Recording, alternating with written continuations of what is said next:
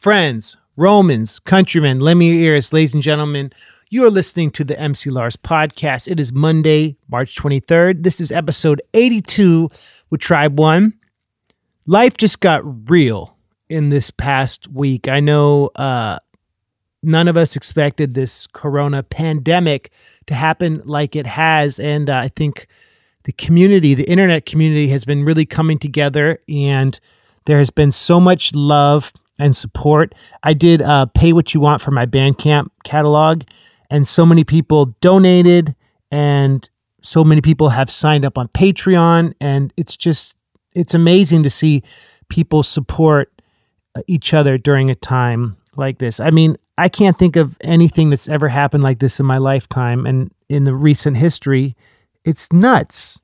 Um, we were staying in New York City and we left because it was just the cases are just growing and growing and growing and everything is like a little tense there and we are staying with family out in the country outside of New York and trying to live as normal a life as possible. I've been doing YouTube work. I've been doing these live streams for uh, the Lit Hop Lockdown, which I'm going to keep doing. Um, what else? I've been doing the Patreon songs, and I wanted to shout out this week's MC, MC Lars, Lars, Patreon, Patreon Larson Larson of the of week. the week. It's my friend, the nice Jewish artist, calling in with a positive, uplifting story. This was a message he left before the outbreak. Uh, this is what my man Isaac had to say. Hey, Lars, and all you Larsons out there.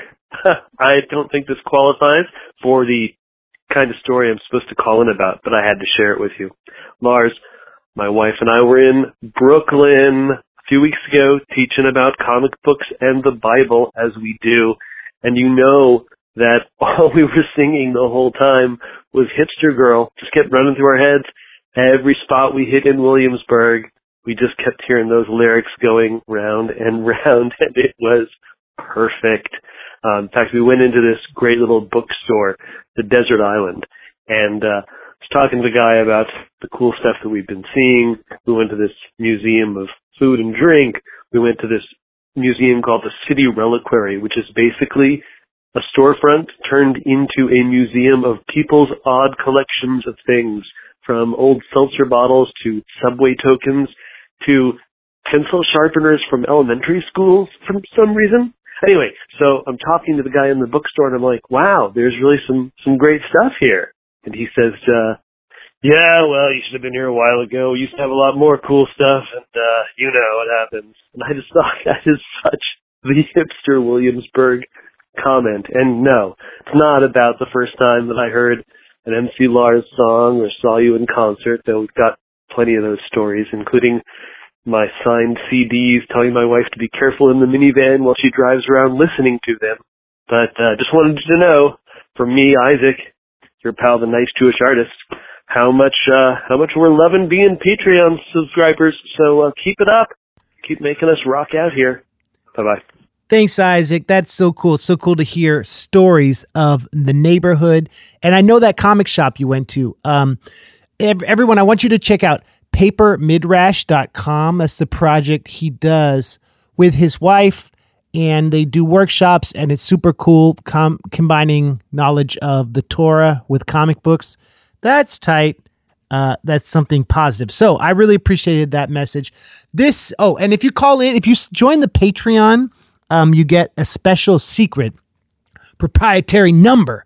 You get to call in, and if I pick your message, you get a free shirt. So, Isaac, I sent you a shirt. I hope you enjoy it. Shout out to the new Patreon supporters who signed up this week. A few of them I want to shout out Christopher Walker, Maka, and Ethan Krupp. And shout out to the old ones Drew Robbins, Barbara Payne, my wonderful mother in law, and Thomas Bombach Jr., who is the husband of MC Evil, who called a few weeks ago, who is part of the MC Lars Lit Hop Academy. I do online workshops and like career coaching for people who want to do digital content. So if you're interested in that, email me, lars at mclars.com. I do one on one sessions.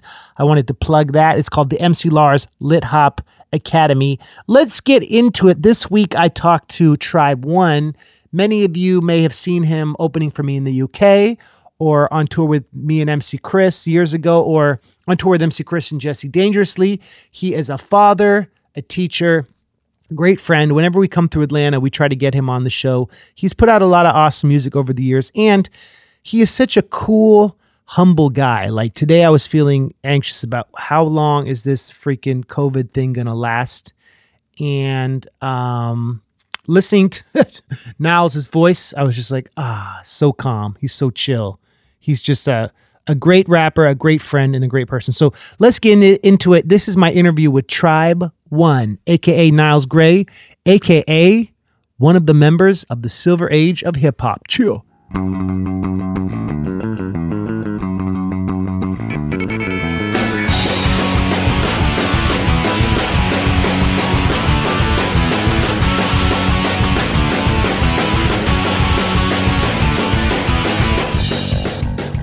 Ladies and gentlemen, I am here with a man, a myth, a legend, a rapper, a husband, a father. We've toured the world together.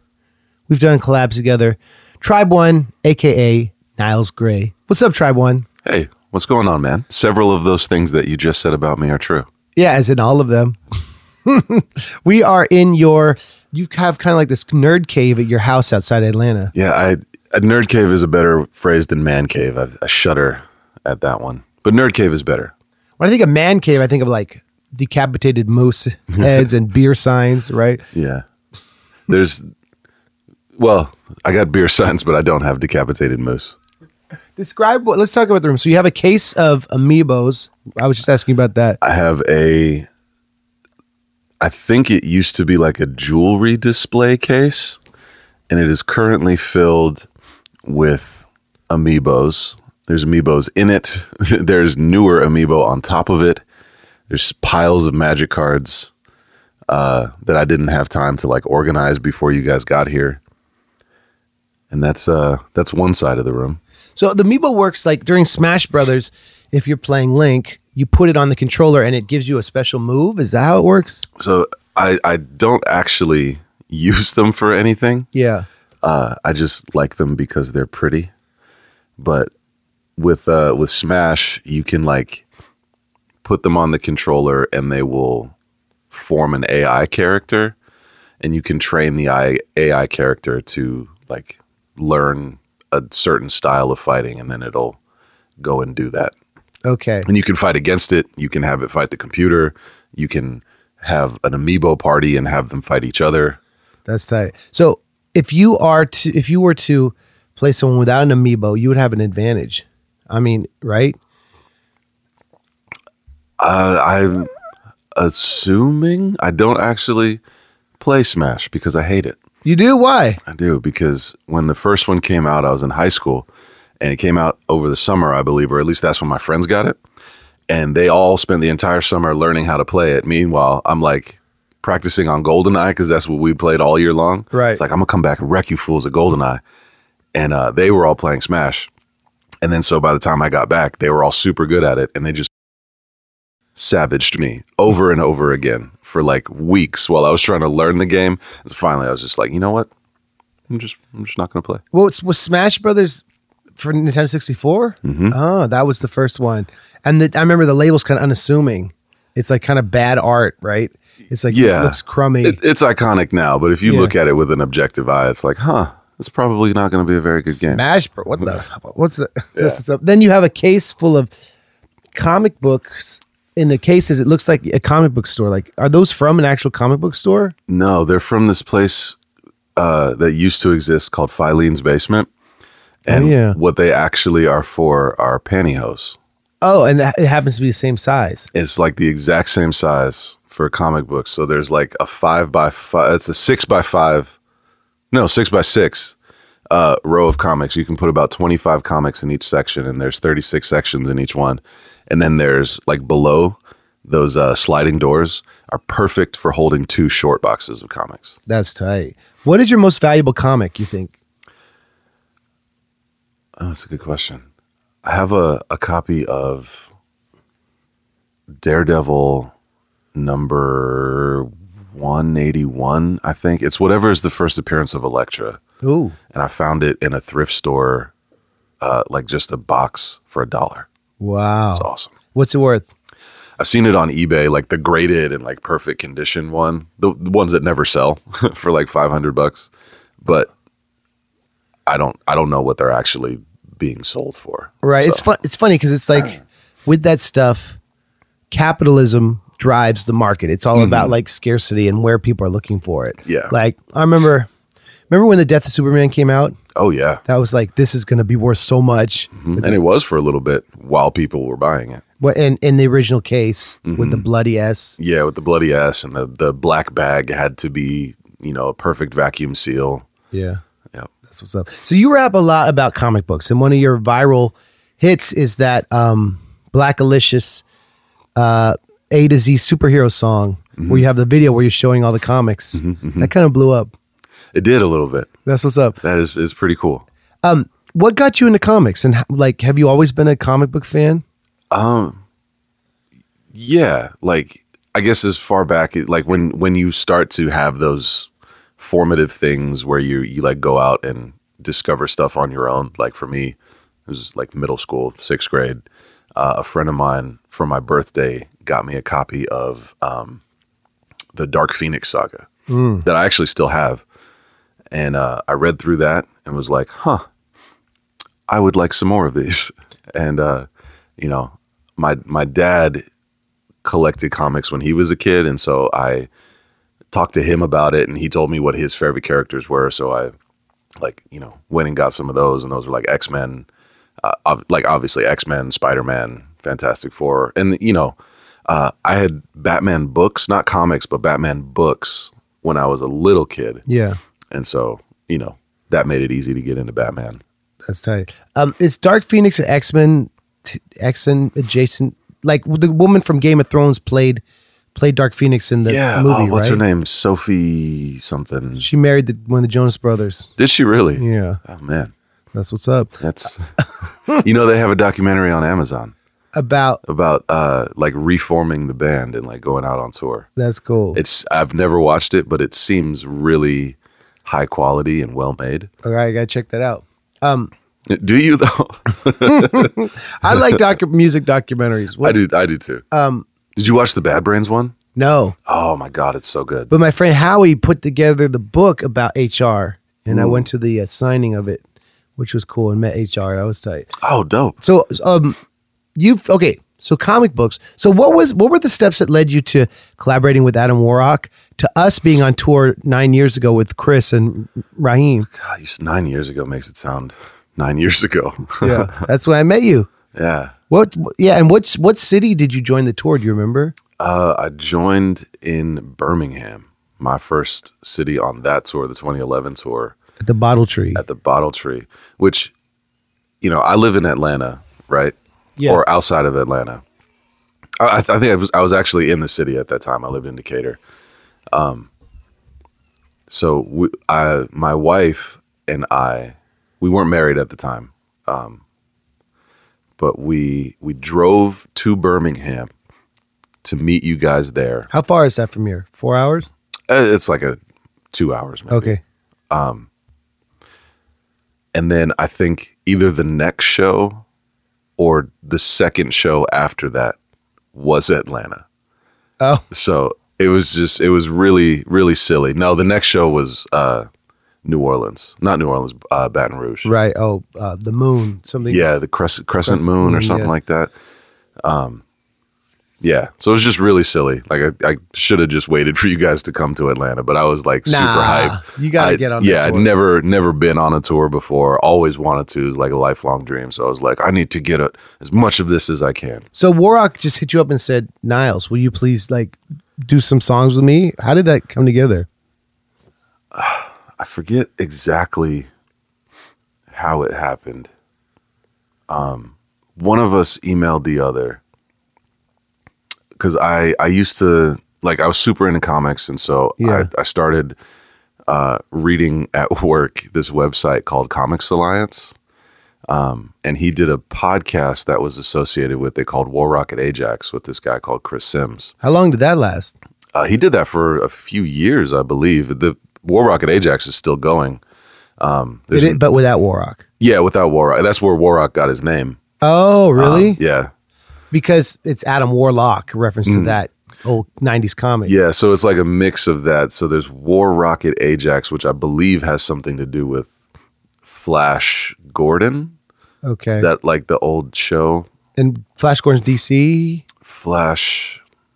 or or is that just that's the science fiction um, show? I think it's the science fiction show, the one that Queen did the Flash. the Flash, ah, We're gonna have all these King uh, of the Impossible. people who know about all this details, like, oh yell- yeah, yelling yeah. at us no, on the- Twitter. The, comments are going to be insane for this episode.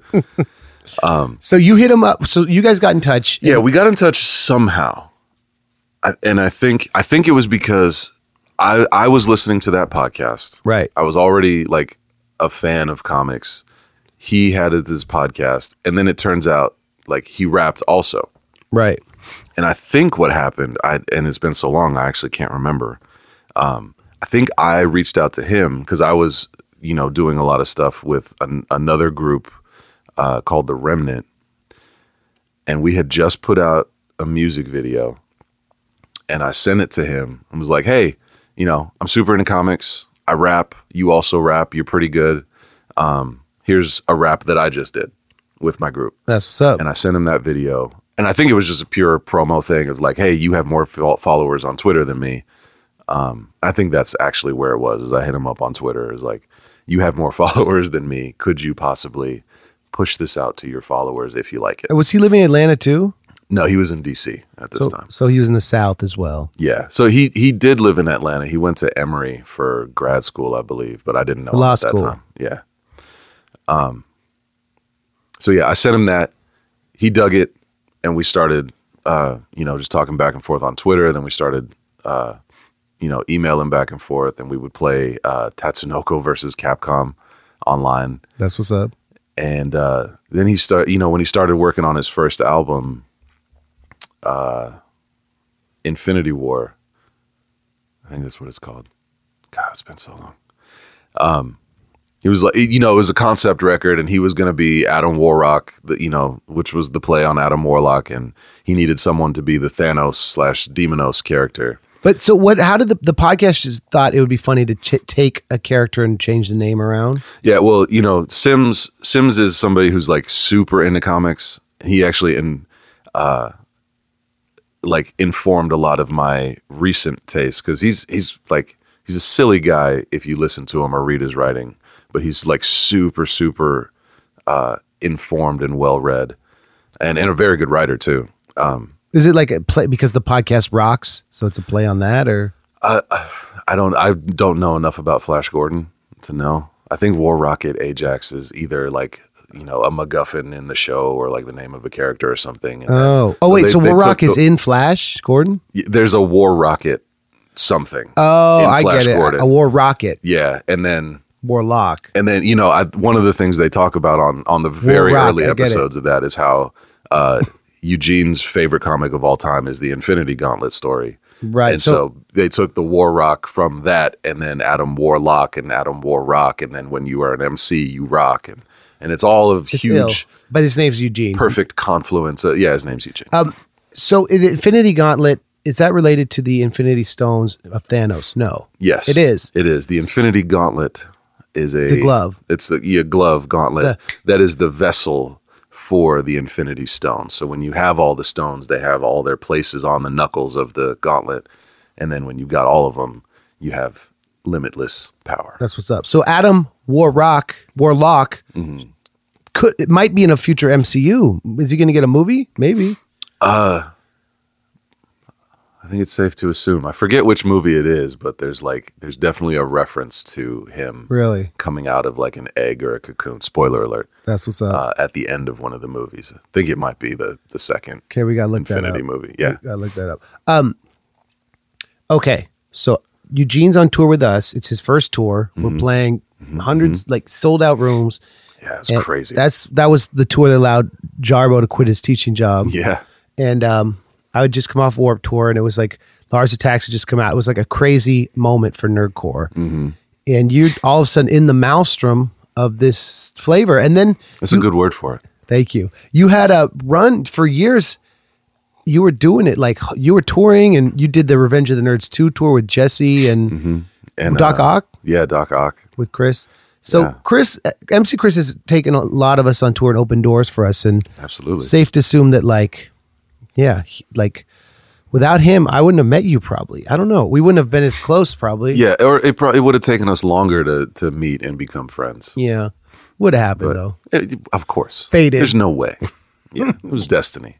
And we did a UK tour with uh, your Malibu Shark Attack project. Did which that was is tight. one of the absolute highlights of my life. That was a, that was one of my favorite tours too. Yeah, And- so dope. I remember we went out, what we partied. We were in Brighton. I think it was Brighton. We're almost yeah. we almost fell off that cliff on the beach. yeah, Oh, geez. yeah. And you like Bad choices. you went for a swim that night.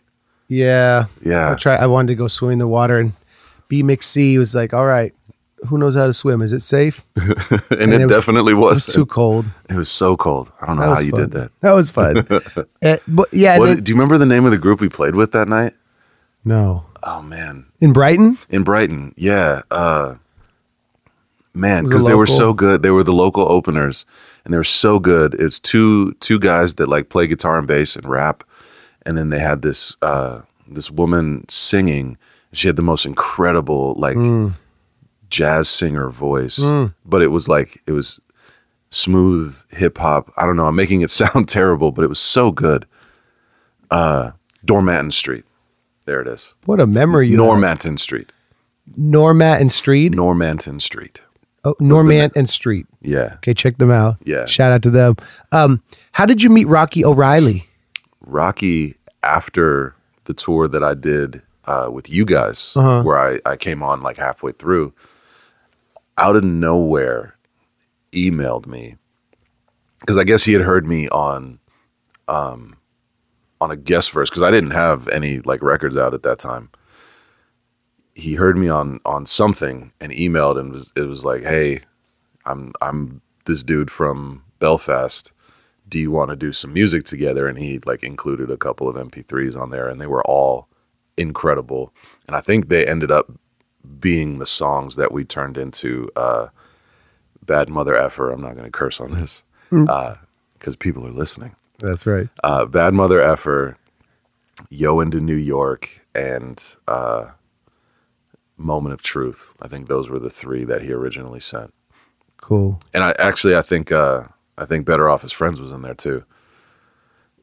And uh yeah, I was like, holy crap, these are all incredible. Um let me start working on them. And I sent him back a demo and he would, you know, be like, "Oh, this is great. Here's an uh like six more." And I would send him back a demo and this is like a you know, several month long process because I am a notoriously slow writer. Um and then when uh, when Chris asked me to do the tour in 2013, the Revenge of the Nerd 2, Yeah. Um, I was in the same position that Raheem was in, where it's like, you know, I asked for the time off of work, I asked for a leave of absence, I had enough like actual leave saved up that I probably could have done a month, um, and then, you know, taking some unpaid leave if they would have let me, and they were like, no, you can't do that, so I had to quit my job to do the tour. You were a librarian. Mhm. Yeah, oh yeah, yeah, yeah. I was a librarian, public librarian at Yeah. the time, and uh, so they said no. So I had to quit my job, and I emailed Rocky and was like, "Hey, uh, could we uh, make an album because I'm going to do this thing, and I need I need something to sell on it." Right. And so he was like, "Yeah, here, let's do this." And um, I think we finished the second two thirds of the album in like a month or two. Um, I was gonna say that tour, man, and that was so that was the first time y'all had met IRL in real life. No, we had never met in real life. Oh yeah, oh, yeah, the tour. uh, yeah, the tour we did in, the UK in it was the Glasgow? first time. Was it in, uh, Scotland? No, where was it? Newcastle? It was in, oh, it was the like the small town. Uh, it was the first first stop of that tour. was it England or Scotland? it was England. yeah. Uh, not not Manchester. Um, Oh man. Li- Liverpool. It was up north, right? yeah, it was up north. I had to Preston. Take, it wasn't Preston. Okay. Um, It's online. We could find out. Yeah, I should know that. But like, And your mom was there, my mom was there. just on vacation randomly. yeah, so it was like it was really weird how it worked out. Um, my mom was like, "Hey, I'm going to the UK. Do you want to come with us on vacation?" Yeah. And so I think originally me and my brother were going to go with my mom to just visit the UK. And I was like, uh, yeah, absolutely. Yes, I would love to do that. Yeah. And then I, I can't remember how I found out, but I, I, I found out that you were going to be on tour at like the exact time that we were going. Right. That's random. And I asked my mom, hey, would you be okay if I like asked my friend if I could do this because I wanted to clear it with like because you know she invited us to to like come as a family. Yeah. So I wanted to make sure I wasn't going to hurt her feelings, and she she said she was okay with it. I still don't know if she actually was or not, but she said she was, and she seemed genuine. And then I asked you, I was like, "Hey, man, can I ask a huge favor? I'm actually going to be in the UK when you're there. right. Would you want to have me as an opener?" And you fortunately said yes. It's like, duh. yeah. That's dope. Um, was it? So, did you have some vacation before? Or did it completely eclipse the family vacation? It uh, it completely eclipsed. I thought I'm maybe sorry. there could be a chance that Sorry, we Niles' could mom. make both work, but you know, it ended up it ended up being just the tour, and uh, Hmm. it was incredibly amazing. My mom got to come to, I think, two of the shows. Did your brother go? My brother ended up not going. Okay. Oh So- God, we destroyed. destroyed. Well, he he had his own reasons that he couldn't go. Maybe you could still go back. There's Uh, Yeah, time. I think we could. Um, you're a dad. I am a You a dad. two-year-old daughter. A two yeah, two and a half year old monster child. You're a father, which means that events like coming to perform, it takes some planning. You It opened take- for us yeah. last night, It takes a concerted effort. and it was amazing getting you to open for us in Atlanta. And um, It's always so much fun to come out and party with you it's guys. a good show, right? It was fun, man. You had everyone Super wanting fun. autographs, and you brought people who didn't know the show was happening, but you told them about it. Yeah, so I go and play Magic twice a week, and uh, I, I, you know, I told my friends that I play Magic with, like, hey, uh, I'm gonna do this thing. And Yeah, they're like, you rap? it's like, yeah, you should come out. that's what's up. And you know, you talk to your friends about stuff like that, and you're, they're like, yeah, sure, whatever, I'll, I'll come out. Uh, but they actually did, which was really cool, and they they had a really good time. They loved you guys, man. That's what's up. Well, thank you for spreading the word. Of course, It was um, it was just felt normal, felt right seeing you up there. it, I'm not it. gonna lie, man, it felt really good. Um, and usually when you come up, you do a few songs, but you had a whole set. I did have a whole set. Yeah, because usually tight. you guys come and it's like everybody. It's you the- you have like yeah. four people traveling, and this time it was just you and Mark. So it was there was room. There was, was- room for me to spread my legs a we little bit. we made room for you. Um, uh, and so my point about bringing up the story about your daughter is that now to do a six week, seven week tour would be a Nigh possibility. yeah. Yeah. Um.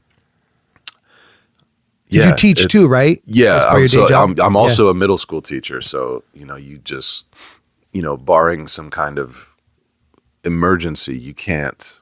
And I, I teach special ed. I speak. I teach self-contained special ed. So my students are are with me all day, and they are very, uh, like emotionally dependent on my presence. Mm. Like when I'm not there, it's it's very tough for them not because I'm some amazing teacher or anything, but it's part of their disability is they they need a routine, and so when I'm not there, that gets shaken up a little bit, and they they don't they don't really operate as well. Um, so that's it. It just makes it very difficult to be gone for a prolonged amount of amount of time, and and then Right. there's the fact that I have a very young daughter who also, you know, needs me to be there, and and to be very honest, I need to be here because you know, it's a it's a very like real thing that you have to be with your kids, Right. You know, And- so I have I have to be with her. Yeah. And um, so you're able to do like one offs and do Mm-hmm. stuff around that. Um, you could could you would it be more realistic to tour in the summer if that made sense? I, I think so, yeah, and I've, Yeah. I've so that's something I've thought about. Um, I I would love to get back on the road again. Um, I I think it would be. You know, Fans will be ready. It's been a minute. it's been it's been a really long time. I Yeah. just I'd love to get back out and see people. That's that's what's like the most amazing thing about when you guys come to town and I get to come out and do stuff is like I get to see people Right. and just hang out with people that I haven't seen since the last time you were in town. And it's it's just like a big family reunion. It sure is. So I, you know, I've I've made so many friends around the country that it would just be so great to come out and just see everybody. Um, you know, Niles, here's I'm gonna like I hope this doesn't make you bashful, but these are things about how to me you typify the perfect indie artist. Um, you're humble, you're kind, you're very talented, you have great material, and whenever you've been on a show with us, you're always grateful and you're always really helpful and you're always really uh, you add good energy. And i think that's like a non-tangible thing that's hard to describe that makes you like such a fun guy to work with. And i think i mean i don't say this as a disrespectful thing to other artists but it's rare to find someone with that package of goodness. I think schaffer has that too. Yeah, schaffer absolutely. represents that. Um but You wouldn't think so because his persona on stage is such a Such a brash such a dude. devil, devilish, uh, devil may care uh, rogue. Right. Your your your attitude, I love this about you, is that you show up, you're obviously passionate about comics and nerd stuff, you're passionate about hip hop, but your your attitude is always like, what can I contribute to the culture in this instead of what can I take from it? Like like last night I was like, okay, Niles, I mean, not to get too much into business, it's like, all right, I want to pay you for playing. You're like, no, I'm not gonna allow you to, to pay me. I just wanted to do this. I'm like, come on, man, let me pay you. You're like, nope. I'm like, Nope. geez. Decline. That's like that's an artist.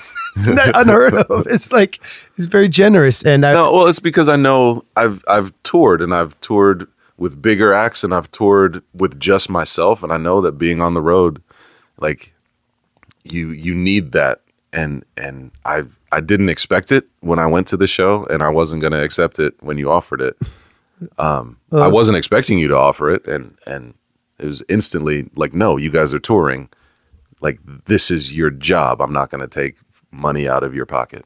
It's just not gonna happen. that's really nice, man. And also, you let us crash here, and that's like mm-hmm. not not getting to save on a hotel. It's like I don't know. You've given a lot to the scene. You know what I'm saying? Like I do, I do appreciate your presence in ner- nerdcore with quotes, and mm-hmm. I feel like you have a lot of great music in you still. And I hope so. have you been? So we did. We've done a few tracks over the years. We did the Boys Club. Did that one, yeah. Um, We did what else? We did. I was on We the Malibu that, Shark yeah, Attack. that song on my record, yeah. What, what was the theme of that? Uh, that one was wanting to go back to a time before. Oh gosh, back to the yeah, start. Back to the start, yeah. So just going back and and maybe redoing something or hoping things could be different or just evaluating things in a different way. I think I talk about my friend who died in the crash, right? Mm-hmm. We should. So every episode I play a song. That should be the one we play. Okay, so let's talk a little bit about comics, if you don't Please. mind. Yes. One of my favorite characters, one of the most interesting and sad characters' origin story, and I've talked about him a lot on this podcast. Is the Silver Surfer. Yeah. Because on his planet things are so perfect Mm-hmm. that what it kind of drives his mom crazy she takes her life right Oh, I didn't I didn't know that. and because she's from another planet and she misses like the um, Oh, highs and lows of real life Okay. and then when um, who's a character who comes who like makes him sacrifice himself for the planet Galactus. yeah. So he becomes like a messiah figure for the planet. And but it's the reason I bring up Silver Surfer is he's a traveler and he is someone who can only appreciate the beauty of his home planet when he goes out and like comes to earth and has all these adventures and he's misunderstood and mm-hmm. and it just feels like this I don't know. I've this metaphor about touring like you can't appreciate home in the same way until you've been on your You've been away surfboard it, yeah. bound and met different people and realized that mm-hmm. you know the world is smaller than you might think. Like I'm looking here, this this poster on your wall of the this t- second tour you did with Chris and all the cities mm-hmm. you hit, and it makes it. I don't know. It's like the intangible friendships we have and the people we reach through this music is so much bigger than than anything. And, yeah. and That- can- that's yeah. the thing. It, it really is about, you know, more than obviously the money, which is barely a thing. Um, it really is about the connection with people. Because I mean, that's all right. I'm gonna get really, really. Uh, I, I don't even know. Uh, erudite. Okay, please. um, That's that's not even the right word. It's just the first one that came to mind. but I really do believe. So I that, so going back to that song we did, back to the start. One of my verses on that is about how I lost my faith. I was I was a Christian. Uh, I I became born again uh, in college my freshman year, and then around 2008 is is when I sort of started questioning things and not getting the answers that I thought should have been there. so, but one of the things that I picked up during that time, there's a lot of really good things I picked up during that time, Yeah. um, was that this idea that human beings are the closest thing to God that there is. Mm-hmm. And so by making meaningful connections with people, you're actually getting closer to God. And I and I I still, you know, without the the spiritual part of that, I still believe that like making meaningful connections with people is one of the most important things you can do. Um and so that's that's what I've always tried to do with my music. That's what I've always tried to do uh, when I'm out doing shows because it, it means something. It means something to me, Right. and and you can see how much our music means to other people. One because they'll come up and tell you, right. but also just like the energy that you feel as a performer when uh when you've made that connection.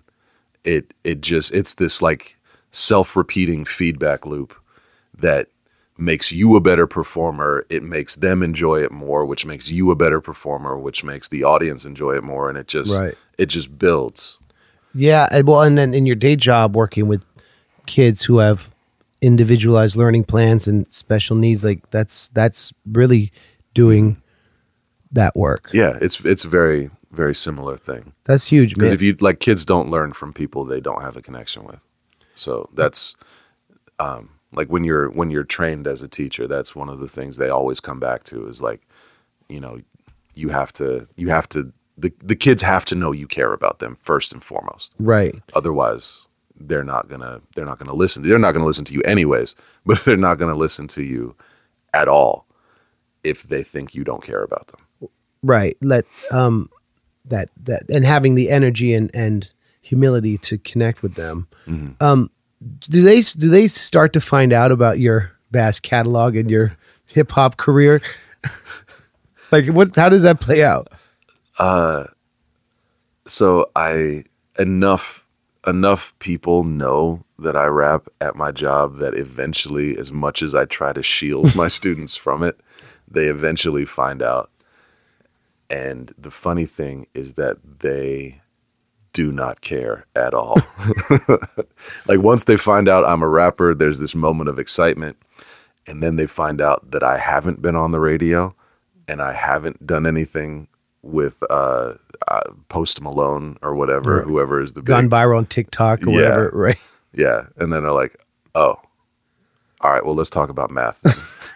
well, so that's interesting. So the idea to be like an indie nerdcore rapper to them is less exciting than Uh, being like a mainstream viral rapper because it's a different world, Yeah. different planet. Yeah, and, and and you know, I teach middle school kids, and their their whole world is shaped by whatever is pop culture. So they have no conception that there's anything existing outside of what they can easily access. I'm sure you heard Old Town Road a few times. Oh God, My wife works with grade school kids. She teaches science. Actually, you were at the show where I met her. I was yeah. T- Texas. We it was the South by Southwest South show. by Southwest showcase. Yeah, That's what's up. That's cool. You were there. Mega Ran was there. Mm-hmm. Schaffer was there. Like it's like kind of cool. everybody was there. That's what's up. Um, but like she talks about how they they really will fixate on a song or a specific thing, kind of mm-hmm. they perseverate on it long after it's been the number one song. It sticks with them mm-hmm. and resonates. So if you had a song that was like in a commercial, they would then f- be obsessed with it. It's kind of like this. It's weird. It's not the art that defines the alliance.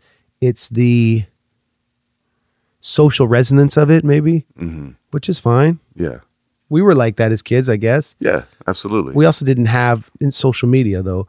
yeah, well, uh, you know, when we were growing up, How you're 34? I'm thirty eight.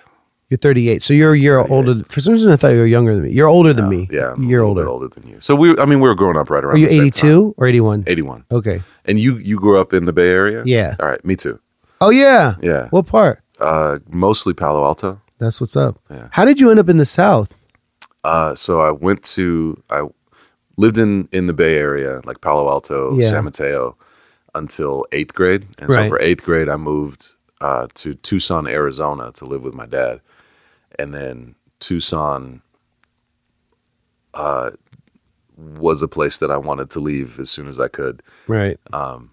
So I I moved out here for college. Did you go to Emory or where'd you go? No, I went to Morehouse. Oh, cool. And then did you have to get your te- did you get teaching or you went to library school? No, I just I, I got an English degree. Like I, I what's started up. I started uh I actually have a song where I talk about this uh on uh K-Murdock's record. Um I went to school originally was a computer science major Yeah. and then I started failing a bunch of math classes because I would stay up too late playing Street Fighter and Tekken. Right. Uh, and then another friend of mine was an English major, and it seemed easy enough to graduate in four years Right. doing that. So I, I switched over to an English degree, uh, and then, you know, sort of fell into a few jobs, and and then finally fell into the library. I remember I'd have classes. I lived with um, my friend Mike, who who's he's a professor at um, uh, UNC now, a Oh, biology nice. professor. Professor, but we all lived together in this house sophomore year, and I'd be like rolling out of bed at one p.m. and he's like, "Freaking English majors," because it was a little easier. Honestly, it Uh, was. yeah. it wasn't. I mean, yeah, I think classes started later. Is Morehouse a, a African American college? Mm-hmm. Yeah, it's it's a historically black college or university, HBCU, um, and it's it's uh, it's where Martin Luther King Jr. went to school. Oh, it's wow. where Sam Jackson went to school. Spike Lee, uh, Guru from Gang Starr That's went there. up. Yeah, Try one. and Tribe One went there. What percentage would you say would be, was black students? Like ninety like nine. ninety eight. Yeah, there's well maybe maybe even lower, like maybe more like ninety six. Uh, there's uh, like I was I was surprised. There's a lot of Indian students that go there, and a, and a couple of white students. Um, and then there was I think when I was there, there was maybe one or two Japanese guys as well. It's also an all male school. Oh wow. Um, and then across the street, or like caddy corner, because it's all sort of like the same parking lot. Um, and it's a very small school uh, as well. Uh, there's Spelman College, which is another HBCU, but it's the all uh, women's school. And then, sort of behind that is Clark Atlanta University, which is a co ed school. It's another HBCU. And then next to that is Morris Brown, which is another HBCU. So there's like four major historical, um, historically black colleges um, that are, that form what's called the Atlanta University Center. That's what's up. And you are biracial, right? Mm-hmm. So it's so let's get into this. I mean, like nerdcore has always been interesting, and especially recently because it's become, I would say, more open. And I feel like it started out kind of I say it's become more diverse. more diverse, yeah, Yeah. and more.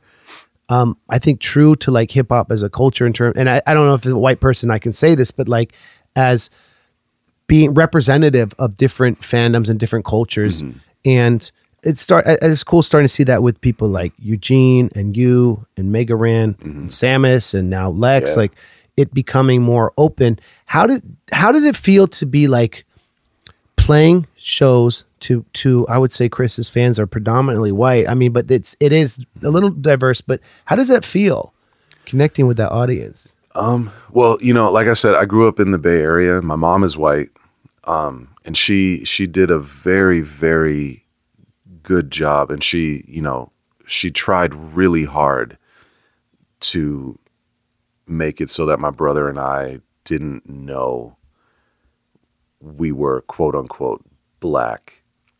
Like she, she like race was never a thing Mm-hmm.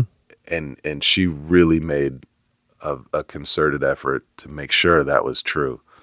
Um, and I think my dad worked really hard at that too. Like they split when I was very little. Um, but loo- looking back, it's it's very clear that that was something that was very important to them. And, and so I just didn't know I was black. And there would be little reminders here and there, like, you know, I'd be at school and it would come up somehow or um and really that's that's the only time the bay california is a very liberal place and so you know it's not exactly post-racial but it's it's more accepting Tries than a lot be. of places are yeah Um, so that's that, that's interesting. So meaning that having obviously you knew that like culturally you had a unique background, but that being black was not a different thing, or that it was like it wasn't like something. Well, and you know, that being said, I was still growing up. My brother and I were the the black kids at whatever school we were going to. Like we were the you know vast minority. Um, but again, it was never really an issue. It was never something we talked about. It was, and it it just wasn't something we thought about. right, interesting. So one of the reasons I chose to go to Morehouse was because it was an all black school and I realized like when I was looking at colleges I had never spent really any time around black people. right, Like obviously I knew black people at school um but you know just as as a community I hadn't spent any time there and so that that was one of the major reasons I chose to go to Morehouse. Um but as as far as like performing for like mostly white audiences it's not something i think about it's just Right. like people who i have a connection with and people who i have a shared interest or many shared interests with That's what's up. And it's uh, it's interesting how hip hop has always been about breaking down barriers, right? And it's punk in the in the side of in this in this um in the way that punk rock is about taking away the barrier between the audience and the stage. Mm, Hip yeah, yeah. hip hop is about removing barriers. And I think it's really cool that I don't know, someone might a, a white kid from from the Midwest in a small town might get into you and then from you get into Gang Starr mm-hmm. or like realize some of your influences mm-hmm. and be like, "Oh, there's a whole nother world and kind of figure out like a lot of the social s- stuff. Like that K- that sublime song about KRS-One is like about how people from other cultures can learn from hip hop. And I think I think it's really cool man that you've gone into you've branched from being full-time musician to, from librarian to full-time rapper to teacher. Really it's all about protecting the the knowledge like the maesters in Game of Thrones, right? Mm-hmm. You're preserving that and and I think that's awesome. And yeah. Yeah. Who cares? It's like hearing it described that way i agree it is awesome it's similar. it's the same kind of path, yeah you know? yeah well i mean also there's a limited number of things you can do with an english degree You can rap. You can, you can rap or books. you can yeah So when you grew up, what kind of church did you go to? Uh, my mom used to take it. It wasn't often or like consistently, but she used to take my brother and I to uh, Unitarian church, Oh wow. and so you know one of one of my earliest memories is of being in that church and singing this song uh, that goes it, like the words are literally love, love, love, love. The gospel in one word is love. Love thy neighbor as thyself. Love, love, love, love That's and it that. just repeats that. And and I remember being in the in the pews and singing that. Um, and so that that informed a lot of who I am actually. yeah. Yeah. Um, the Unitarian Church is interesting because what it was Emerson and the Transcendentalists kind of started that, and it's very very um, ecumenical in the sense that it brings together a lot of religions. Yeah, like the, the spiritual side is is almost secondary. Right. I- You know, I did some l- looking back because you know when you're a kid you don't think about it; it's just something you do. Right. Um, but when I was like looking and searching and finding myself, I, I looked back because I, you know, I remember that song and I remember being there, and I look back and it's like, huh, like it, like that song really is their whole deal, and and the spiritual, like more uh, legal legalistic aspects of it are really not what they're focused on. Right. So that part was cool. But it, you know, when I was looking and eventually did become a Christian, that was not what I was looking for. So I was like, okay, hard pass. Let's let's move on to the next thing. So you became born again, like Yeah, very evangelical. In fact, the remnant uh, when we formed was in college, and it was like a gospel rap group. that's like. Did you ever hear KRS One Spiritual Minded record, his gospel record? I remember talking about it with my friends, my Christian friends, when it came out. Right. We all had very strong opinions about it, even though Mm. none of us had listened to it. Right. Interesting. Yeah. Um, he's an interesting figure because talk about like interesting figure. adaptability and controversy Mm-hmm. and staying power and teaching. He's tight. yeah, teaching is a big thing for him. So what brought so so would you say you believe in God now or you believe in like where you stand on that stuff?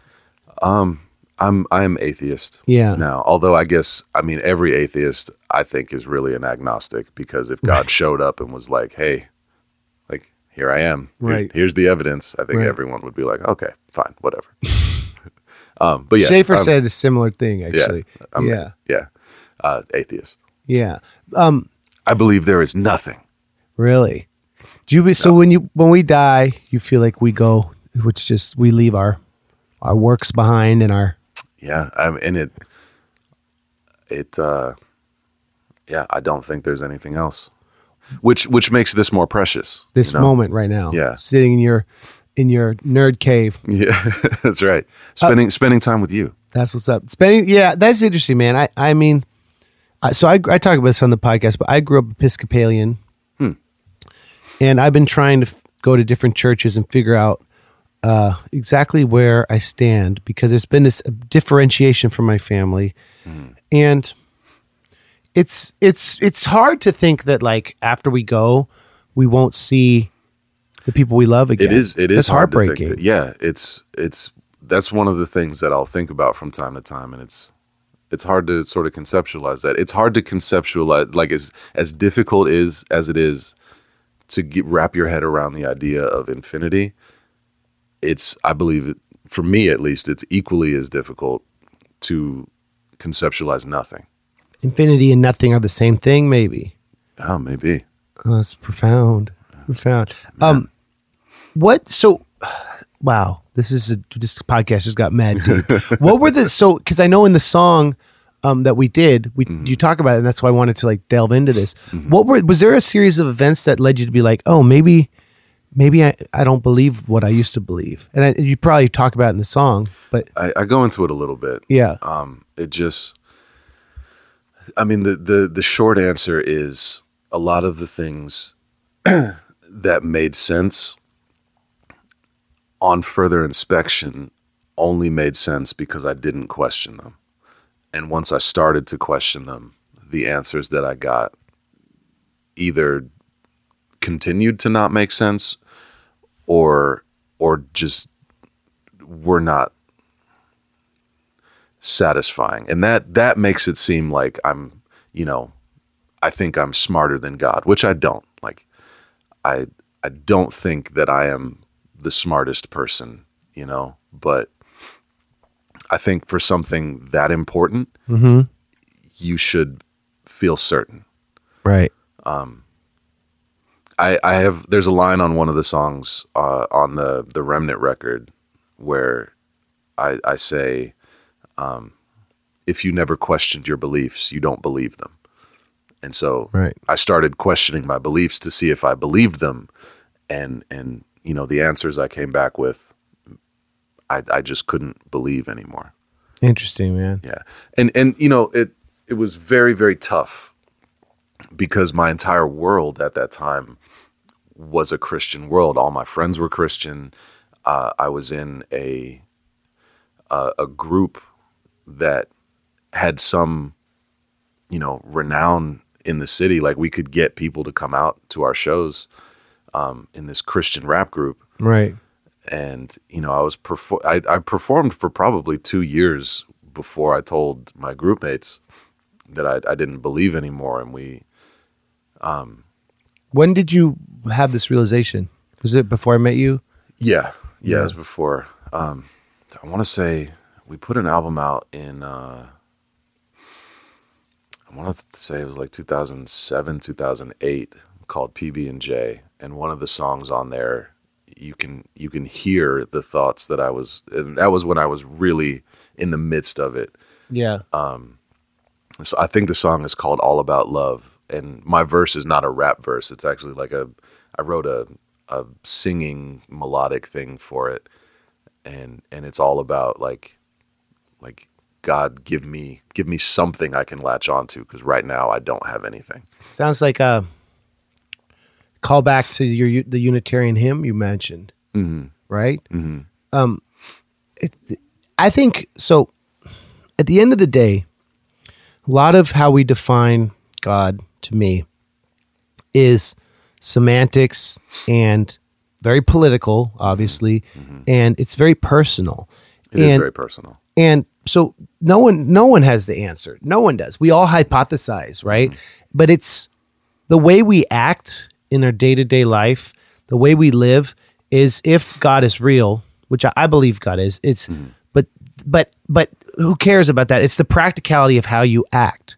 Yeah, if you it's can, how you connect with people. how you connect with people is that's the what in, in the Trinity in the Episcopal Church. I remember learning about the the Father, Son, the Holy Spirit, whatever. And the Holy Spirit is like this moment. It's like this this this kind of um transcendent energy that exists beyond just us as flesh flesh and bones that that will one day stop breathing mm-hmm. right? And so like it doesn't matter what how you define it. What matters is like what you do do with the time. And that's what not to get too deep into this but what draws me into and what has inspired me about ICP and their whole thing is like the mythology and like all the stories about the importance of time and the importance of how you leave your legacy and how you treat people being mm-hmm. like all we really have. So I, I believe that's true. And that's and that's interesting how talking about infinity and nothing that dichotomy is like you call it what you want but like mm-hmm. all that stuff just exists to make sure we treat each other better. And in, and in this time of like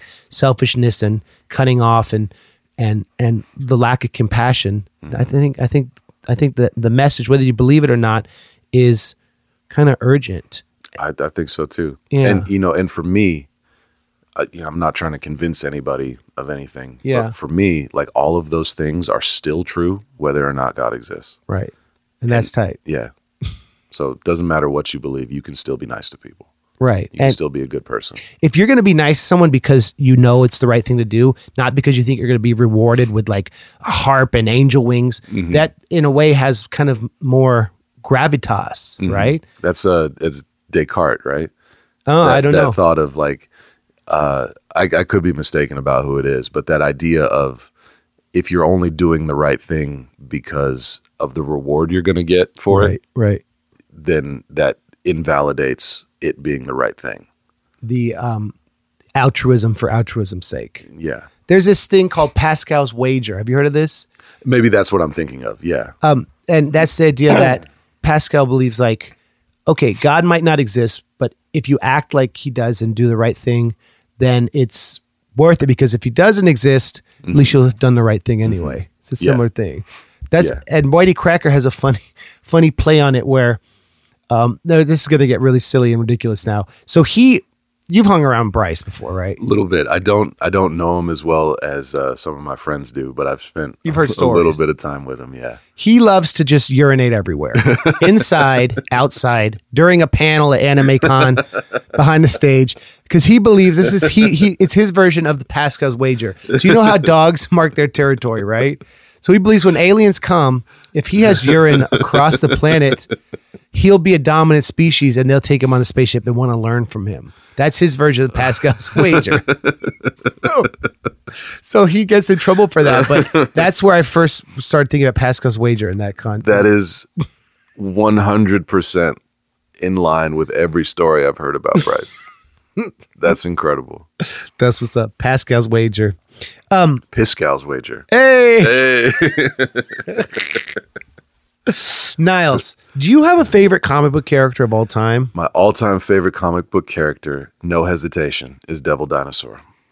Please tell me about this character because I've not heard of them. Devil Dinosaur was created by Jack Kirby when he returned to Marvel Comics in the late to mid mid to late 70s. Yeah. Um, he left Marvel after falling out with Stan Lee, uh, went to DC and created uh, the the New Gods, Okay. which were these like this very uh, mythical celestial figures. Um, and then he left DC again uh, and went back to Marvel for this triumphant return. He did uh, Captain America, Uh, he brought he made the Falcon a major character, and the Falcon is now a major character in uh, in the MCU. Isn't Silver, Silver Surfer one of Kirby's Silver favorite Surfer characters? is yeah yeah. yeah uh, like yeah Kirby uh, created Silver Surfer uh, and Galactus. Holler. Um, so he came back to Marvel in the 70s and was just like, they let him do whatever he wanted. And so one of the things he did was Devil Dinosaur. And he is a dinosaur, surprise, surprise, uh, who existed in uh, Neanderthal times. okay. Like, all right, all right. And so he's got he's got this Neanderthal friend that he goes around with named Moon Boy, and Moon Boy is the point of view character, and he so he narrates everything that's going on. Moon Boy does. Moon Boy does Okay. Um, because Devil Dinosaur is a dinosaur. Like he's not intelligent or Is he verbal? He's just a dinosaur. No, he's not. Is he demonic? He's not demonic. He was struck by. He was born in a volcano Okay. and struck by lightning. right. when he was born, like when he hatched. And that and so he's like this fiery red Tyrannosaurus Rex. Therefore, okay, so this kind of looks like a devil. Yeah. So he doesn't have horns or anything. He's literally a T-Rex, but he's red. That's ill. It's it's so We're talking seventies, Yeah, it's like 70, 78. I think. Silver Age. Would you say that is? No, no, no. This is like this is Bronze Age. Okay. Um, Like the very tail end of Bronze Age, maybe more like transitioning into the modern age.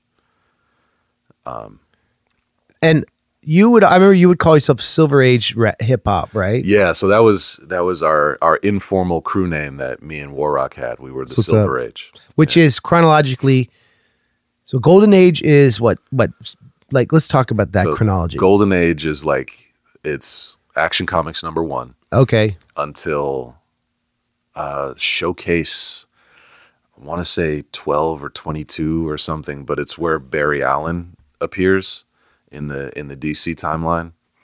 I don't know Barry Allen. Barry Allen is the Flash. Oh, thank you. And so there's there's Jay Garrick, who is the original Flash, who had like the the you know soup stra- or the spaghetti strainer with wings on his head, Yeah. And and he was the original Flash. And then you have Barry Allen, and there's this like iconic comic book cover where they're both running towards you on the cover to save somebody who's like about to have like you know construction debris fall on them. Right.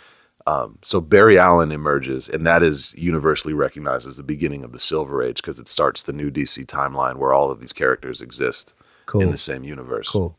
So that's the Silver Age, and and so we we called ourselves the Silver Age because we uh, you know there is there is a golden age of hip hop, Right. and and we Which is what? Like, like Grandmaster Flash to Run DMC yeah. Uh, and, and you know up maybe to NWA, maybe. yeah maybe up to NWA Yeah. um and and so we we were talking about it and you know one of the things we talked about is how there is not a unit like with comics there's a universally recognized silver age but there's not that with hip hop Right. like or at least there's nothing called the silver age Right. so we thought it would be cool to define what the silver age would be for hip hop Right. and that so we called ourselves that And now hip hop would be in the Bronze Age. Uh, the gilded age i think that's funny. That's poetic. Well, the Gilded Age was all about what, in a literary sense, covering up the the decay and problems with flashy, two dimensional. Uh, so maybe that would be like the late 90s early 2000s hip hop Yeah. when bad boy starts to emerge oh yeah. But we're probably still in it. I, I think so too i don't think that era has ended yet No. that that hyper consumerism. Yeah. Late capitalism. Have you? Did you see um, uh, Uncut Gems? No, I want to. Okay, I haven't, well, I- I haven't been to the theater. I have I have a two year old man. Yeah. I don't get to I don't get to go out. She wouldn't probably Uncut Gems. I don't think she would enjoy that movie. My two year old. I'm not gonna talk. I don't want to talk about it because I don't want to spoil anything. But um, that movie is very late capitalism. I mean, and there's some rappers make cameos in it. It's pretty good. Hmm. Um, Niles. Yes. Am I allowed to call you Andrew? Yeah, please. Sweet. You you, you get the Andrew pass. um, so let's let's wrap it up. What where can our fans find you, listen to you, holler at you, correct all the inconsistencies of our nerd history here? Yeah. Uh, so my music exists on my so my solo stuff is on Bandcamp. Is it on Spotify and stuff or not? My solo stuff is not. I never actually took the time to do that. I probably should. Does it have these days. samples? Uh, no, not really. We should put it up, man. I should put it up. Um, I, I will eventually. All right. Um, but it's on Bandcamp. You can listen to it for free. Buy it if you want. Uh, Tribe One spelled out dot bandcamp.com. Uh, all my group stuff is on Spotify. So like the two weeks notice record I did with Michael Kill, that's on there. All the remnant stuff is on there. Um, and then I've if you if you look me up on Spotify, most of the guest verses I've done for people like our stuff is on there Yeah. And like stuff that I don't even remember doing. Like that stuff. I found I found a verse that I did uh on Bill Beats' record. What do you mean you don't remember? You just like, oh yeah, this or were So, you? yeah, like I was I was going through it. I was like, because there's another Tribe One. no, uh, I- there is. There is there's another Tribe One on there, and they have a couple of albums. I think it's a group, maybe, but they're super. uh They're not very good, and it's very very uh contemporary, uh like trap rap, Okay. kind of like not a positive message stuff. Trap 1.5. Yeah, more more like one point two Yeah. Um, or like zero point eight. Yeah. Um, There's a Spanish artist named MC Chris. Is it really? Yeah, and he just did a um, Predator song. Really? And so it's like you go to MC Chris, like, oh, new single, and it's definitely doesn't sound like him. I, like, I wonder, is there a way to have an injunction or something? Like, because you've been probably doing it longer than Uh, I'm certain I these have, jokers. but I've I've never actually liked the name Tribe One.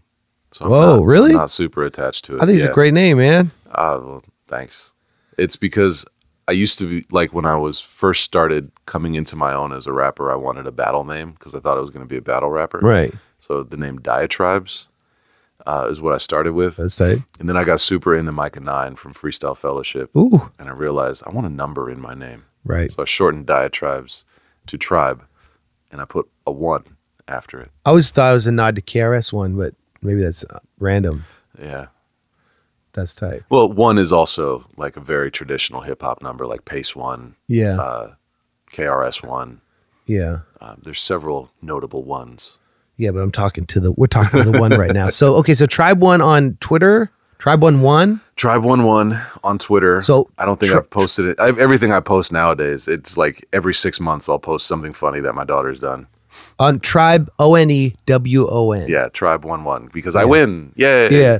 And then you have, past tense. you have an artist page on page on Facebook. I have an artist page on Facebook, which I think you can get to with the same Tribe One One. And you're on Instagram, Tribe One One. And I'm on Instagram at Tribe One One. I haven't posted on Instagram, I think, since the Jesse tour. You're one of those like millennials on every platform. yeah, but I but I'm also super old and crotchety because I don't use any of them. That's what's up. Do you think you'll do a new record sometime when you have time? I am currently working on at least three. That's it. Really, three. Yeah, And you have your you record in here. I do. Yeah, You- yeah. You got a nice mic and nice setup. The, the Thank you. acoustics here are good. yeah. I do my vocals just in my office, man. Like I have, I use on one of these mics, and Mm-hmm. um, if you just don't have like a lot of reverberation, it's amazing with the plugins and stuff and the right. Yeah.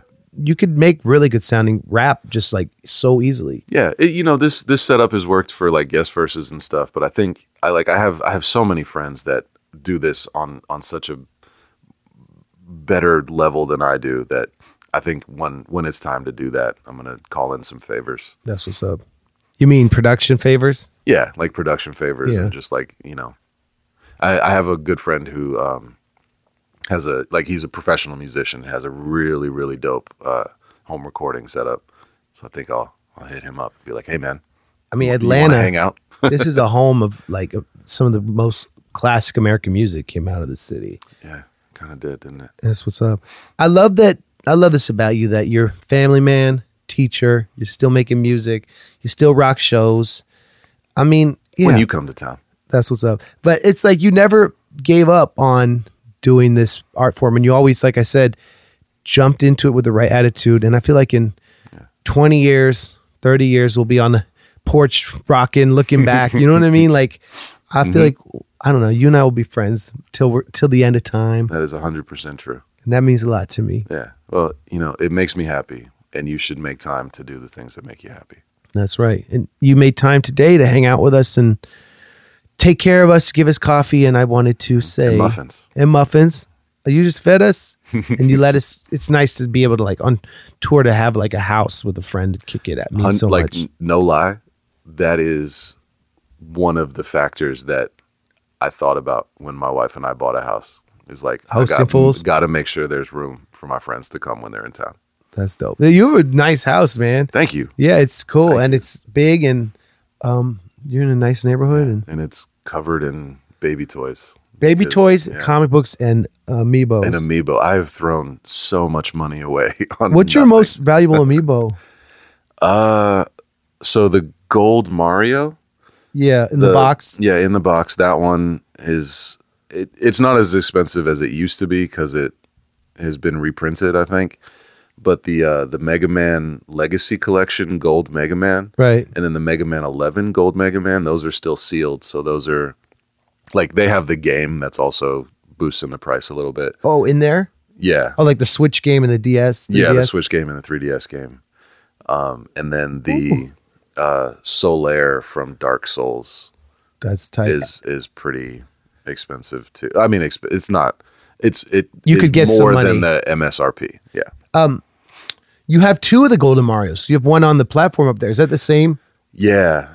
That, that's the same one. Like Yeah. I I am an out of box amiibo collector.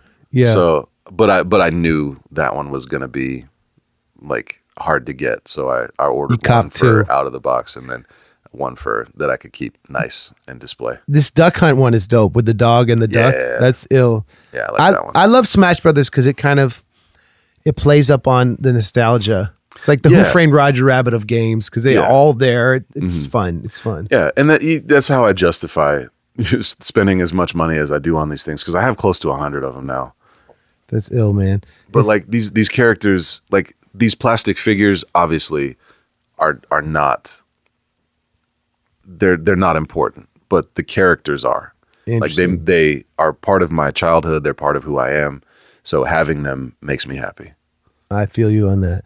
Um, this one with like the wings is that from Final Fantasy? This one to the left of the um, Inuit uh, guys with hammers Uh, the in front. the, the guy with the sword. yeah, Uh, so that's Chrom from Fire Emblem. that's ill. Yeah. That's so ill. What so about? I've, got all the Zelda amiibos. I've got all the Fire Emblem amiibos. that's what's up. I've got all the Splatoon amiibos. That's, Oh, those are- who's the those guy with horns here? The Viking That's Shovel Knight from. from Shovel Knight. It's, it's an indie game. Oh, They're- so they have indie amiibos. Yeah, there are cur- Shovel Knight is currently the only uh, indie game with an amiibo. Really? Yeah, That's cool. and uh, so there's a gold Shovel Knight now that Ooh. just just came out, and then there's the three pack of King Knight, Plague Knight, and uh, uh, Death Knight or like Scythe Knight. I forget his name. It doesn't matter. So when you are investing in this stuff, like, is it a Investing is a very generous word. is it is a conversation with your wife? Like, look, it's on eBay. I, we've got a hundred bucks. I'm gonna buy this, or do you just click? Oh, honey, look, sorry. yeah, it's definitely an ask forgiveness, not permission situation. I don't know if you knew. I'm like very obsessed with Who Framed Roger Rabbit, I did know that. and I want to start an Instagram Instagram of all my Roger Rabbit merch because I definitely spent a lot on it. But um, I try to be candid with Ashley about it when I'm buying it because it's our shared money. But at the same time, sometimes I'll be like, "Oh, this shirt, ooh," and then I'll buy it. And I'll be, it, it's it's interesting thing when you have a when you have a, a spouse who's supportive, but you also have to be reasonable with your purchases. You do have to be reasonable. It's a balance, right? It is. I'm still trying to find it. Right. Uh, and, and but- you can justify it as long as you're not out on the street. Yeah, exactly. Like you know, I'm I'm fortunate to have a tiny amount of disposable income, and I have things. I, I have too many things, uh, like hobbies and passions, and just things that make me happy when I have things like comics, video games, amiibo, magic cards. Yeah.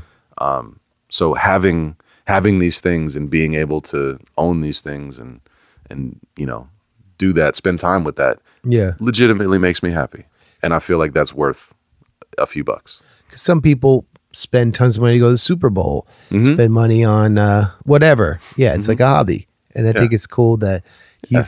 yeah, you can You- own it and rock it. Yeah, you you have to make time for the things that make you happy. You just do. That's what's up. Um, like this podcast Like this podcast, of course. and this adventure. Tribe One One, check it out and um, look. Remember that time you were trying to wrap it up and I started talking about amiibos no, again? I started it. I found with this. I've talked about this before. Sometimes the podcast, like the last twenty percent, is the most interesting because people are off guard. You know what I'm saying? So like talk, yeah. Mm, Yeah. so I always enjoy. It. I always the other thing I always do is say, "Oh, one more question." I've got 12 questions. um, that's what's up. So this is we'll play back to the start from Malibu Shark Attack. Hey, let me ask you a question. Yeah, What's your What's your favorite rap song that you've heard this year? this year. Yeah, it doesn't have to be from this year, but what's, I mean the the baby the bop song. I needed some ish with some bop in it. Have you heard that? No, I it's haven't. A, it's one. It's one of the newer hits. He's good. Huh. He's um yeah he's got a cool flow and he's got a lot of style. Obama had him on his like best of 2019 playlist, a different song. How about you? Uh, I was kind of hoping you wouldn't ask me that. Uh, I, I'm, I, so I just started, I feel bad about this because he's a friend of mine. I just started listening to Ceschi's new record That's what's up. like, like this year. And I haven't, I haven't finished listening to it, but, um, like it is really, really good. Yeah, Every, good. everything he puts out is great. Um, but the new record is real good. You know who opened for us in Orlando was E Turn, who's part of Fake Four. Yeah. She's yeah, ill. yeah. She's ill. Nice. Ceschi's tight. We did. We played. There was a benefit for Alias when he passed, Mm-hmm. and we had a conversation. And uh, yeah, Ceschi's ill. Yeah. That- Super nice guy too. I got to peep that flavor. Do you have a favorite hip hop record of all time? Uh, well, one I can always go back to is um, the rise and fall of Brainwash Projects. Have you ever heard that? No. Who's the artist? Uh, are you familiar with Pigeon John? Yeah. So back in '98, I believe, he did. Uh, he he was in a crew like he's part of this major like nine dude crew called L.A. Symphony, Right. but he also With has Flynn Adam. Yeah, Flynn Adam Atkins and Cookbook and Uno Mas and Yeah. Joey L and all of them. Um, but he also was just in a group with him and this uh, and another guy from LA Symphony called B Twice, Right. and they were called Brainwash Projects, and they put out one record called The Rise and Fall of Brainwash Projects, and it is like just super solid, uh, you know, '90s hip hop. I got to peep that. It's Uh, it's real fun. I like really really John. fun. But I remembered what my actual favorite rap record is, and Yeah. it's uh, Myka Nine's 1969 that he did on Fake Four. so you like some of this progressive Los Angeles SoCal rap? I do, yeah. I got to check out that Myka Nine. Yeah. What was it called again? it's called 1969. Have you ever heard the Flynn Adam Pigeon John root beer Yeah, project? Girlie hit me up because the homie is famous. My friend DJ loved that, and he got me into that. And yeah. Flynn Adam, this is random, completely random. Um, my album Lars Attacks has a, Mm-hmm. a feature by uh, John Reuben, Oh, nice. and um, Yeah. Flynn Adam engineered John Reuben's verse, very cool. so he's one of That's the awesome. co-producers Yeah. on that record. I had I had John Reuben's first album, and there was like a lot of songs on it that I really loved.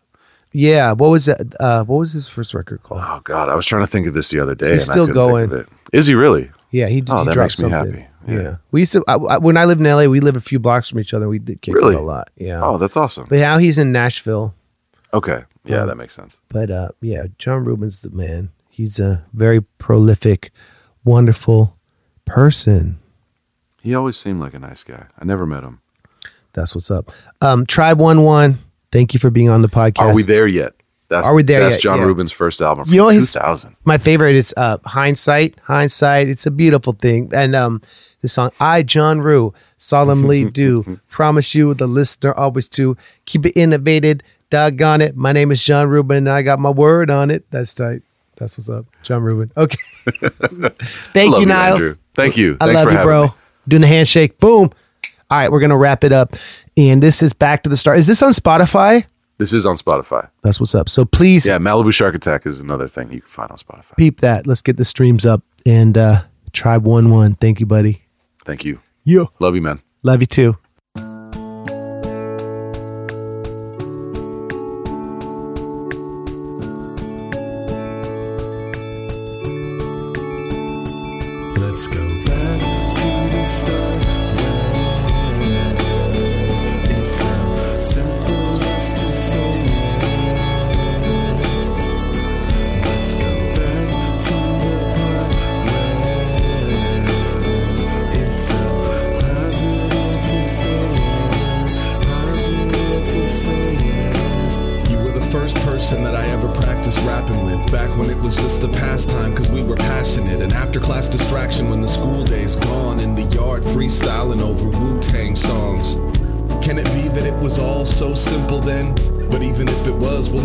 Those kids again. Sitting in science class and quoting lines from Half Baked and buying that very first dime bag from a classmate. And then when you fell into the heavier stuff, I saw the full measure of what peer pressuring does. And I haven't spoken to you since the day we both got our diplomas. Just know I'm sorry, and I wish that I could start it over.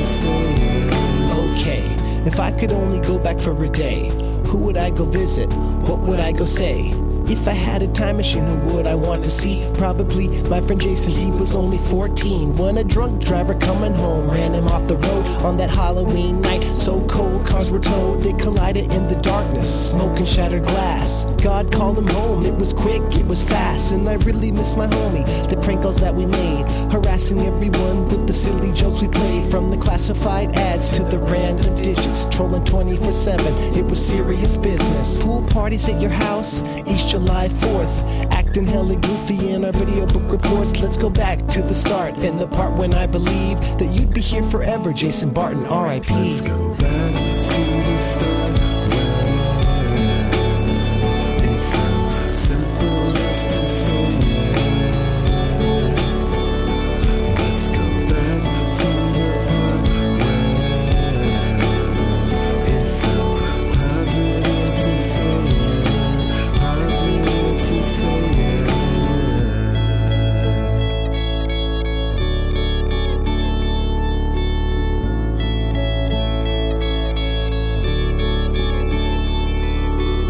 used to be a God above the clouds that I believed in. I knew he was around, and even if I couldn't see him, even if I couldn't reach him, I was subject of his will and the love that he instilled till I discovered that he wasn't real. They say that hell is when you're cut off from God, and when I lost my faith, I felt more separated than the earth and space, further than church and state. So I figured if I can't be a believer, then at least I can impersonate. So I regurgitate the words in every sermon. A new man hoping to return the better version. When the day was done, God looked upon his work and saw that it was good. I don't believe it, but I wish I could. Let's go back